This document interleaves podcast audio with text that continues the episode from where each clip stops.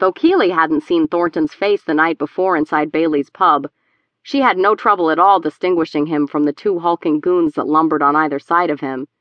He was a short, scrawny man with an obvious beer gut jutting from his midsection like a six and a half month pregnant woman. He wore nothing but black, except for a white collar, a minister's collar. His head and face were covered in a thick salt and pepper hair and beard, like some sort of priestly Grizzly Adams. But the most stunning feature that Kili noticed was his penetrating black eyes. One stare from those eyes could wither the resolve of any weak willed person. No, Kili had seen only one other set of eyes that were more bone chillingly potent those of Ezekiel Crane's. I reckon I've got every right to be here, Crane, Thornton said with a sneer. More so than you, anyway. You're the ones trespassing, not me and my boys. This here's holy ground, and you're desecrating it with your presence, with your curse. The cultist smiled, revealing a trio of blackened, decaying teeth and two sets of diseased gums. We aim to remove Ewins from the property. Noah McGuffin lets us use this place for worship. I have a mite hard time believing he gave you leave to be here. Crane took a step forward, reaching into his back pocket and pulling out the small stick he'd picked up a few minutes earlier. He took another step, reached into his front pocket, and withdrew a small, red pocket knife. His cold stare never leaving Thornton, he began whittling at the stick without uttering a word. The wind chimes behind Kili clinked rhythmically in the awkward silence. First of all, Crane finally said, his voice back to its customarily even tone.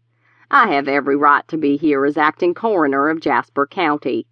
He pointed to the open grave with a stick, then continued his whittling. Found another homicide victim smack dab inside your little church here, as a matter of fact. Thornton's face slackened, his eyes wide. He tried to peer around Crane for a better look, but quickly regained his composure. Don't matter a hill of beans none to me, he said. We're here to. Second of all, Crane continued, interrupting the cultist's protest, you are absolutely correct. This is most definitely holy ground. His knife blade absently sliced a thin piece of bark from the stick. But not your holy ground. It belongs to the Cherokee people if it belongs to anyone. Crane took another step toward the motley trio, who in turn took a single step backward in unison. Still, his blade sliced at the limb almost in sync with the ringing of the chimes, Kili noticed.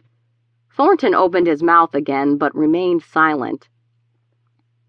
And finally, are you aware of what this is? Crane asked, holding up his handiwork.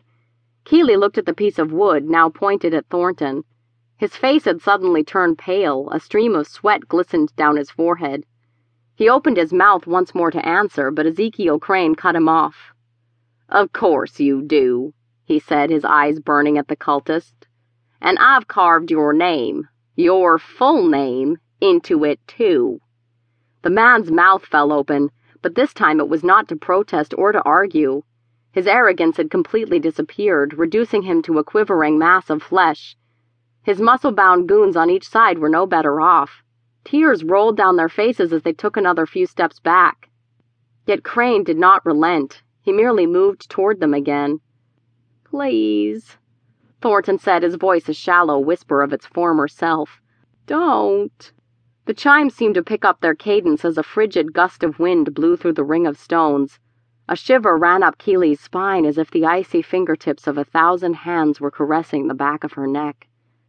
Crane stopped, held up the piece of wood in one hand, and dropped it to the ground. He then raised up a single boot. You have five seconds, he said. Then I bring my foot down, and you don't want to be anywhere near here when that happens. The three men turned immediately around and started to run from the site before Crane stopped them. Oh, and Thornton, one more thing. The cultist stopped and turned to look at him. If you ever threaten Miss Brennan again, and I don't care whose idea it is, well, you know where I'm going with this, right? Thornton nodded once, then turned and ran from the devil's teeth at a dead sprint.